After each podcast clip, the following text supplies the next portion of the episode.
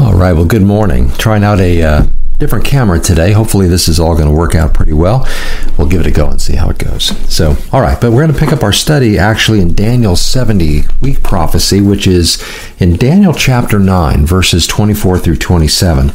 And uh, we were in there yesterday looking at verse 24. We kind of got going on the study. And uh, let me just quickly kind of run through where we are so far in this. Uh, Daniel again was praying because he recognized that the time of Israel's captivity was up and they were about to be released. And this, according to Jeremiah's prophecy in places like Jeremiah 25, uh, Jeremiah 29, the um, the mention in Second Chronicles uh, about um, the the um, the captivity being 70 years. And as Daniel looked at essentially his calendar and uh, realized that that 70 years was about up, he set himself to pray. Now, he pointed out the importance of recognizing uh, that Daniel took Jeremiah's prophecy literally. He took it seriously. It said 70 years.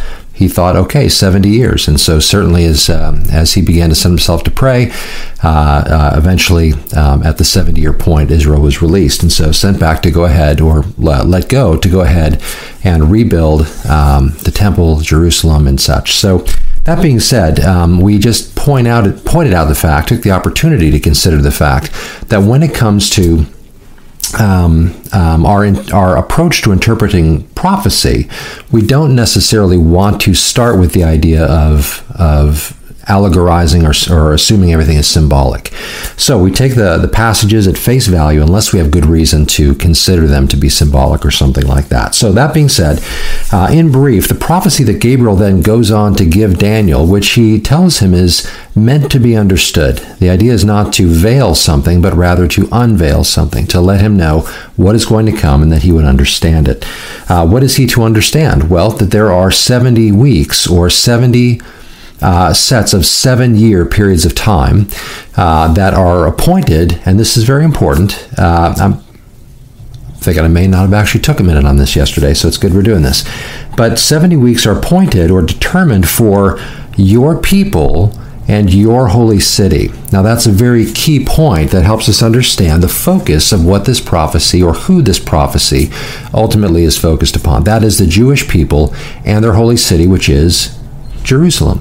And so the prophecy that is given here uh, in these uh, next uh, in these four verses has to do with the Jewish people uh, and Jerusalem. Okay, now this is very important for us because when, for example, uh, by way of connecting the dots, we uh, we see Jesus give his Olivet discourse, Matthew 24, Mark 13, Luke 21 um, this this uh, this discourse, this teaching, um, has to do with the last days, and its extremely Jewish Israel centric nature really connects itself here with what Daniel is talking about. And as we go through the passage here, and if you are, are prone, uh, to, if you want to, uh, if you're so inclined to listen to our study on the Olivet Discourse that we just finished last week, uh, you can see how these ideas connect. So, that being said, the uh, 70 weeks, or this 490 year period of time, deals specifically with the Jewish people and Israel. That doesn't mean that other people won't be impacted or affected by what happens during this period of time, but the focal point is on Israel and on the Jewish people. And so uh, we mentioned how there were a number of things that were going to happen during this seven year period of time, or that were prophesied to happen, namely, again in verse 24, that there would be a finishing of the uh, a finishing of the transgression, making an end of sin, make reconciliation for iniquity, bring in everlasting righteousness, and to seal up the vision and prophecy, and to anoint the most holy place. And so these are the things that will take place during this 490 year period of time.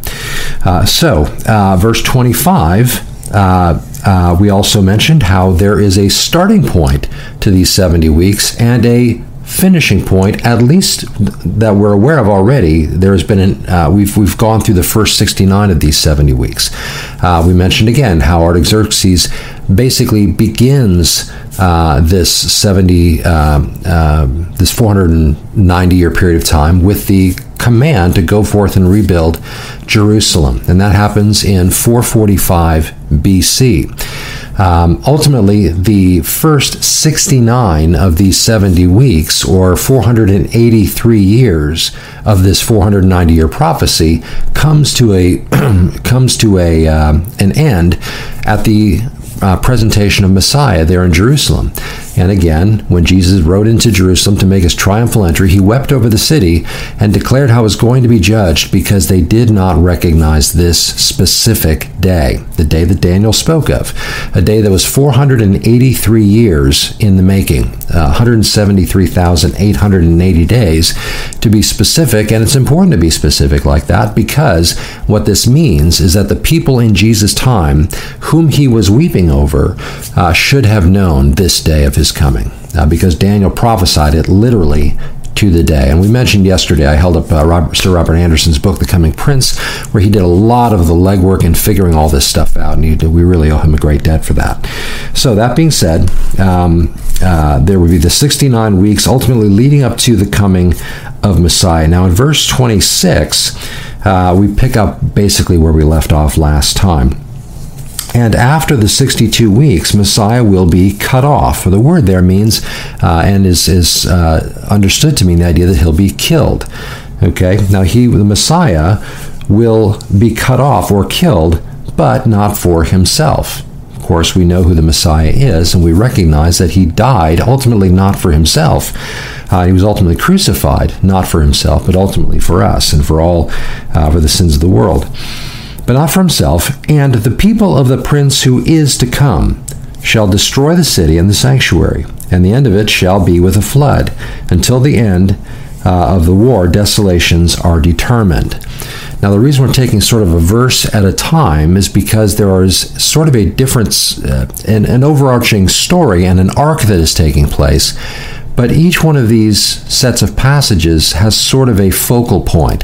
Here in verse 26, we see in this prophecy that Daniel is also told about the idea that after Messiah is ultimately, first off, that he will be killed, and then after he is killed, there will be a, uh, um, the people will converge upon uh, ultimately the temple and the sanctuary, and they will destroy it. Okay, now that happens in 70 AD under Titus Vespasian, the two Roman legions he brings in to ultimately sack the city, and the temple ultimately is destroyed. You might remember how at the beginning of the Olivet Discourse, um, Jesus is uh, speaking to the idea that there will come a day when not one stone will be left in, uh, upon another. Um, and so this takes place in 70 AD when the city and the temple are destroyed. Uh, as the story goes, under Titus, his, his intention was not to have the temple destroyed, but ultimately uh, to be able to sort of take some of the stuff out of the temple and keep it as a prize and all this. However, a fire breaks out in the temple during this attack, and ultimately the gold in the temple, uh, in some parts of the structure, seep in between some of the stones, and so therefore the, the, the command is given to push the stones off of one another so they can get the gold out of it and that kind of thing. And so literally Jesus' prophecy is fulfilled. Uh, and so um, this is uh, spoken of here in Daniel chapter 26. Now, notice he says, The people of the prince who shall come. Now, this does not just simply speak of those, uh, those who came and attacked the city in 70 AD, but rather it speaks of those who uh, ultimately will fall behind the prince who ultimately will come, who is referred to now in verse 27. Um, so, in verse 27, he goes on to say, Then he, who is he, the prince who shall come, will confirm a covenant with many for one week. But in the middle of the week he shall bring an end to sacrifice and offering, and on the wing of abominations shall be one who makes desolate, even until the consummation which is determined is poured out upon the desolate or upon the desolator. And so the idea here is that there is a time coming when this coming prince will sign a treaty. The many here refers to Israel. Again, this is who's in view in this prophecy. And so, as he signs a covenant with Israel, it seems to have something to do with the idea of sacrifices and offerings taking place in the temple. It doesn't explicitly say that, but it does mention that there are sacrifices and offerings, which does mean that there will be a temple. Whether or not the covenant allows them to build their temple in that time, or whether it just allows them to uh, perform sacrifices and offerings again, like they did under the Old Testament sacrificial system, that is a question still, still up for the debate. I, I personally think that the covenant itself will become the impetus for them building their third temple. Uh, as a matter of fact, in Israel today, there is a sentiment that uh, Messiah will be known by the fact that he allows them to build their temple again.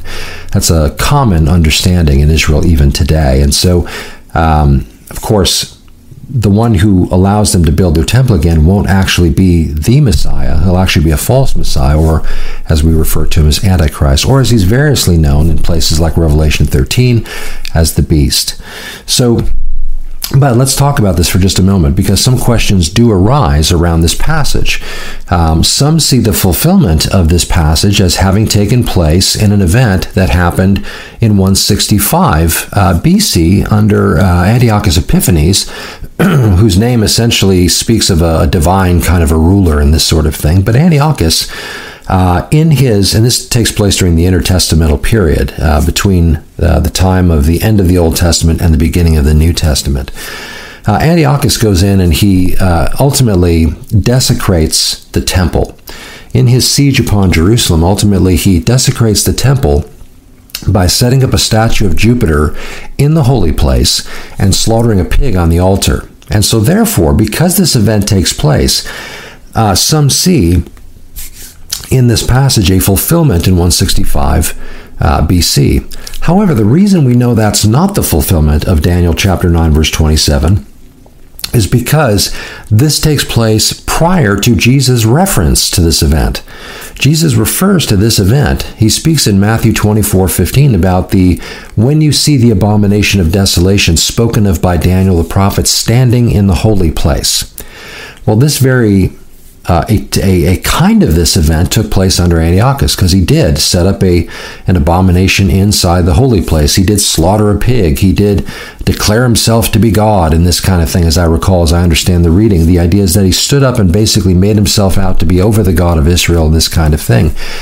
So in a sense, there's a type of fulfillment of this in Antiochus, but it's not the actual fulfillment of it because Jesus pointed to the fulfilling of this passage as yet being future in his time, in Jesus' time. So therefore, Antiochus, who preceded Christ's ministry on the earth, can't be the fulfillment of these things. Jesus speaks about this taking place in the future from his perspective, his time, um, in his earthly ministry, obviously. But so then the next potential uh, possibility of its fulfillment is, is sometimes pointed to in 70 AD, the aforementioned uh, attack by Titus Vespasian upon uh, Jerusalem and the temple, uh, where the temple is destroyed.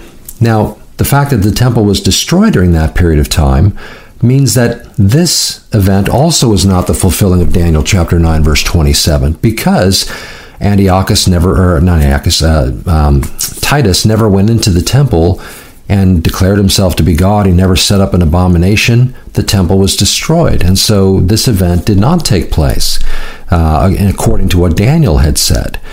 Now, it hasn't happened any time in history so far. So that means, for even from our perspective here in 2021, this event has yet to take place, which means that there will have to be a third temple built.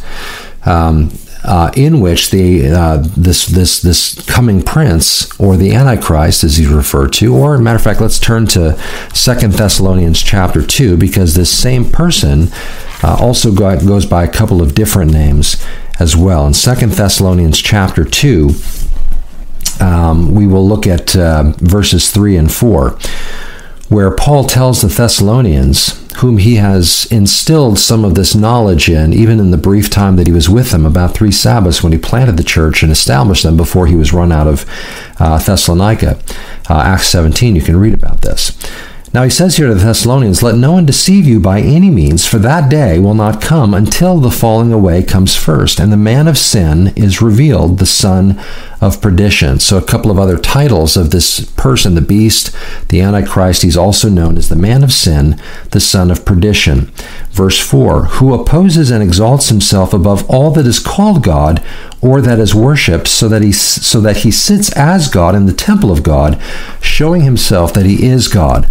Now, what is Paul saying there? Well, he's basically explaining what was in view in Daniel's prophecy in chapter 9, verse 27, and he's also foretelling something that John the Apostle will go on to describe uh, in, in detail as well in Revelation 13, uh, when he speaks of one who will come ultimately to go into the temple will declare himself to be God and demand to be worshipped above all that is called God. Now, I will leave it to you to read Revelation chapter 13 because we spend lots of time there, and actually, very recently on Sunday mornings in our Revelation study at church, I uh, have spent some time in that. So I'll, if you want to watch those videos, you can as well. But certainly read the passage, and you will see a continuity between Daniel's prophecy, not just in chapter 9, but in Daniel chapter 7, Daniel chapter 9 again, 2 Thessalonians 2, Revelation 13, and there are other passages as well that can be brought to bear on this. But we see the continuity of the description of this person and what they will do uh, ultimately in fulfilling the events that fall into the 70th week of Daniel. Now, the 70th week of Daniel, just to kind of begin to tie this together, uh, back in Daniel chapter 9, verse 27, that 70th week begins with the signing of that covenant, which means that once that covenant between Antichrist and Israel is signed, a peace covenant, that again has something to do, maybe everything to do, with their beginning to um, uh, begin sacrifices and offerings once again. That begins the last seven year period of man's dominion on the earth before Christ comes and establishes his kingdom at the end of the 70th week of Daniel. Um, sometimes, and matter of fact, I've been guilty of this oftentimes myself, the 70th week of Daniel is sometimes variously called the tribulation period that's not exactly accurate. I'm trying to make sure that I don't kind of fall into my old habits of just sort of, um, I guess, frankly, carelessly just sort of calling that period of time by that name. Really, the, the, the tribulation period or the Great Tribulation is just the last three and a half years of that seven year period of time. And so, the Antichrist, the way this plays out, is the Antichrist, or again, as he's called in Revelation 13, the beast, the Antichrist will sign a covenant with Israel that will last seven years. Uh, whether it's it's written out as a seven-year covenant or whether it just turns out it's seven years because we know what the scriptures have to say about it, it will be a seven-year period of time in the middle of that seven year period of time, as Daniel says in chapter 9, verse 27, uh, and is, as is described in Revelation chapters 12 and 13, he will go into the temple, like Paul says here in 2 Thessalonians 2, and he will declare himself to be God, and he will demand that all of the sacrifices and offerings cease. Why? Because he will demand to be worshiped. Israel will not worship him. They will realize that they've made a mistake. They've been duped. They've been deceived. And in Revelation 12, we see, in concert with the overall events of chapters 12 and 13 in Revelation, the Antichrist begins a, a persecution upon uh, Israel that will unfortunately far overshadow even Hitler's Holocaust. Um, by that point, about a third of Israel uh, remains after the persecution from Antichrist. So it is a terrifying, terrifying time. Uh, uh, oh shoot, the passage escapes me right at the moment, but I think it's uh, Zechariah chapter 10, I think, describes how two thirds of Israel will be wiped out during this time. It's going to be a terrible, terrible time, but one third of Israel will remain and they will enter into the millennial kingdom. So, that being said, um, at the midway point, three and a half years into this seven year covenant, Antichrist violates the covenant. Worship of, uh, you know, the sacrifices and offerings, I should say, cease in the temple, and he declares himself to be God, to be worshipped. It's at this point that we read in Revelation chapter 13 that the false prophet, the second beast that is described in Revelation 13, again, this is why we want to make sure we read that passage. The, the uh, false prophet sets up a uh, a statue, an image of the Antichrist. He, he, commands for it to be built, and he sets it up there in the holy place and demands for it to be worshipped in honor of the Antichrist. As a matter of fact, it's in association with the worship of this image of the beast that the mark of the beast is required to be taken and all of these events that you read about there. So, at the end of that seven year period of time, this is where everything that is uh, happening in the book of Revelation is taking place inside of this seven year period of time. Uh, the most intensive judgments of God are falling down now in these final days of that last three and a half year period. And it is at the end of those final plagues, uh, the bowl judgments that, that, that they read about in Revelation that we're currently going through, actually, um, or we uh, just finished, actually. Um, after those events take place, Babylon falls and Christ returns to establish his kingdom in chapter 19. He comes with the saints. Jude refers to this, uh, quoting from the book of Enoch, uh, an apocryphal book, but he quotes from it talking about how ten thousands of his saints will come with him. Uh, we see this in Revelation 19. We see reference to this in uh, in um, uh, Colossians uh, 2 and uh, the idea that we will come with him in glory. And so when he returns, the saints who have been raptured away prior to all these things, ultimately, I believe, prior to the 70th week of Daniel, if you want to watch our study on the rapture in this series, um, uh, you can see my thoughts on that. But, um, but that essentially then, in thumbnail sketch fashion is how this unfolds, the 70th week of Daniel, or what it's about at least, the 70 week prophecy, ultimately culminating in that 70th of the 70 weeks, that last seven year period of time uh, that Daniel speaks of, that Jesus speaks of, that Paul speaks of, the Bible gives us a lot of information about. So this is, um, um, this is, you know, this now has been the, the next part of our series on how I think things ultimately unfold in the last days. So we're going to continue in this series for a little bit. We're also going to, um, um, you know, interdisperse as we always do some of our other studies, uh, verse by verse study in Romans. We're making our way through other topics that are kind of on my heart that I'm kind of wanting to share about a little bit here uh, as we gather around the Word together. And so, um, so, so there you go thanks for watching. And uh, I hope that that helps bring some clarity to what some of these uh, concepts are about um, in these last couple episodes, in particular in relation to Daniel's 70th 70 week prophecy. Um, again, part of the reason why we're doing these studies is because prophecy as a theme in Scripture is oftentimes uh, by many believers, even seasoned believers, sometimes are very intimidated by the subject of prophecy. And so I think it's just valuable for us from time to time, especially because it's a part of the overall study of Scripture, to take time to kind of break these things down and give some understanding to it. Now, as a caveat, I will mention, and in fairness to people that hold some different views about some of these things, there are those that hold some differing views about some of these things. For example, I believe the rapture of the church will happen prior to the 70th week of Daniel. I think the rapture could happen at any moment. I think that before I hit stop on the record button here, that we could be gone. Uh, and I get really excited about that. It's just, I love the idea that, that Jesus could come at any time. But there are some that hold that Jesus won't come until a certain number of events have taken place that we read about in the book of Revelation brothers and sisters together. That's all fine and good. We have room for difference of view on some of these you know, they are peripheral. They're not the gospel. They are the implications that come out of the gospel. But the gospel itself is its own thing that uh, that has to be understood and believed for what it is. But questions like the rapture or the timing of it or maybe the particular order that some of these events take place that is there's room for discussion and debate on that i'm just simply sharing and that's why i put in the title to our overall series this is what i think is sort of the sequence, uh, the order of events in these things. So I hope it's helpful. At least, if nothing else, it at least gets you to open the scripture and kind of make your way through these things and begin to start looking at passages and comparing scripture with scripture. And, um, and building your understanding of these things. I hope it's helpful. So, that being said, again, appreciate you watching and listening and following along, and uh, we'll continue on in the days ahead. But for now, Father, we just want to thank you for the time you give us to spend time looking at these things, to consider uh, your prophetic plan and purposes that are working themselves out in our day and in the soon coming days ahead. Father, we thank you for the gospel and that, Father, the things that will come upon the earth in ultimate judgment, and then finally those things even in the final judgment, the great white throne judgment at the very, very end. Uh, Father, we thank you that as your children, those of us who are believers in Christ will not have to endure your wrath. And we thank you for this.